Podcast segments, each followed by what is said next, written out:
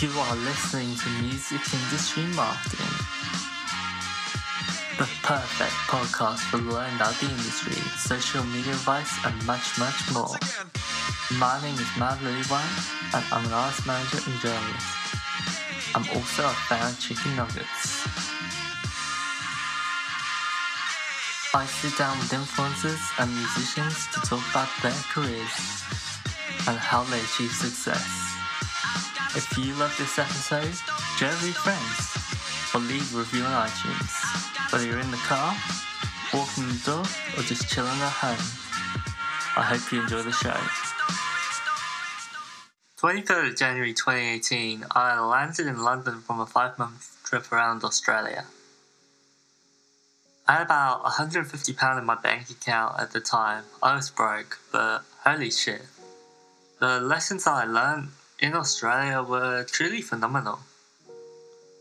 Despite almost having nothing left from that trip, I knew that I had to get back out of the country and travel. I was determined, and so I worked my ass off for several months in order to achieve some sort of financial stability. Daymond John calls it the power broke. How an empty pocket is the best fuel in order to work efficiently.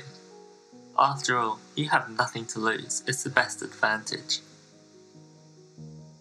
After saving up several thousand pounds, I was unsure where I wanted to visit. At the time, I was torn between Southeast Asia and North America. They are both truly spectacular places. So I literally grabbed a coin and flipped it.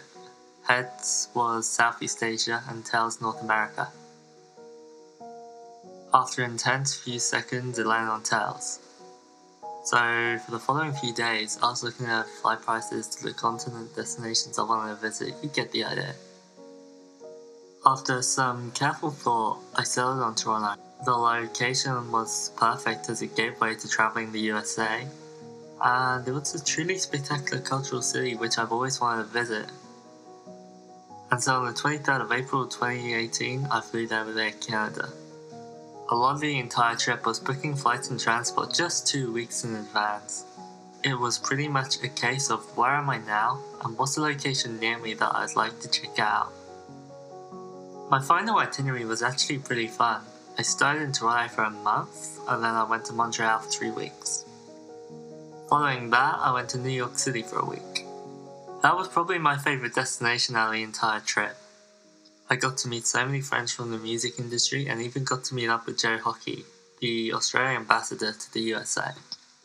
Afterwards, I had a very intense trip down the east coast of constant travel by coach.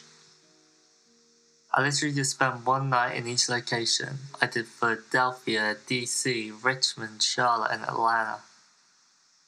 Although I was exhausted, the road trip was certainly a fun experience. In order to combat my exhaustion, I booked two weeks in Orlando. As well as visiting two Disney parks for free, I met up with a few friends from the music industry, which was really fun. After that, I went to Miami for a couple of days, snuck into a hotel, you know, the normal stuff. Miami Beach was great. Preceding that, I went to New Orleans, down Louisiana. Also did Houston, Dallas, Los Angeles, and Calgary. Then I was back to Toronto, all in all, I travelled through at least 13 states and 3 Canadian provinces. It's worth mentioning that whilst doing this, I was working from my laptop on my music career in order to financially sustain myself. I'm not saying all of this to show off my amazing life. Please, don't get me wrong. I'm saying this because I want you to realize that anything is possible. You can travel the world from your music career you can play shows around the country. You can make a full time income from your productions as a music producer. The only question you have to ask yourself is if you're willing to put in the necessary work in order to do so. It was not easy. I'm 19 years old. I'm only able to do this because I sacrificed months, if not years, of a social life in order to achieve my dreams. I wanted to create my own path, my own education, and understand the world around me. Sure, You can check out places on Google Maps and Instagram, but nothing compared to standing on the 88th floor of the World Trade Center in New York with the Australian ambassador overlooking the city beneath us. Nothing compared to having a meeting in Trump Tower, or even checking out the White House in Washington, D.C. For years, even decades, I was taught in school that in order to be successful, it was a requirement to get a university, to accumulate thousands in student debt. And that's what you needed in order to get a good job.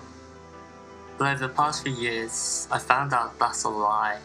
It can be further from the truth. The vast proportion of successful people I've met value experience over a piece of paper saying that you can regurgitate information chucked at you from a textbook.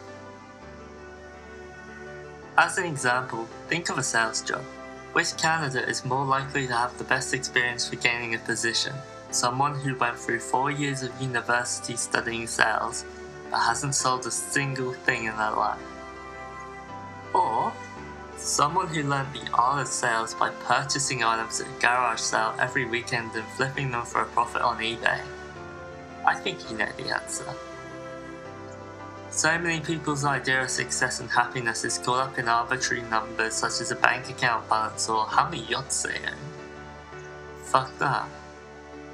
I just have a simple belief that if you're able to do what you love every single day, you're successful within life. To all the fans of the Music Industry Marketing Podcast, thank you so much for listening. I really appreciate it so much. Because of you guys, it's been growing more and more every single day. If this episode brought you some value or it helped out your career, pass it on to a friend that could use the knowledge. I've already received tons of messages of how this podcast is helping you guys out within your music career. Even if you just share it with one person, I thank you from the bottom of my heart. Leave an honest review of the podcast on iTunes or message me on Facebook with your thoughts. Or if you want to go old school, email is totally fine. All my contact info is in the description of this episode. Thank you so much for listening and have an awesome day.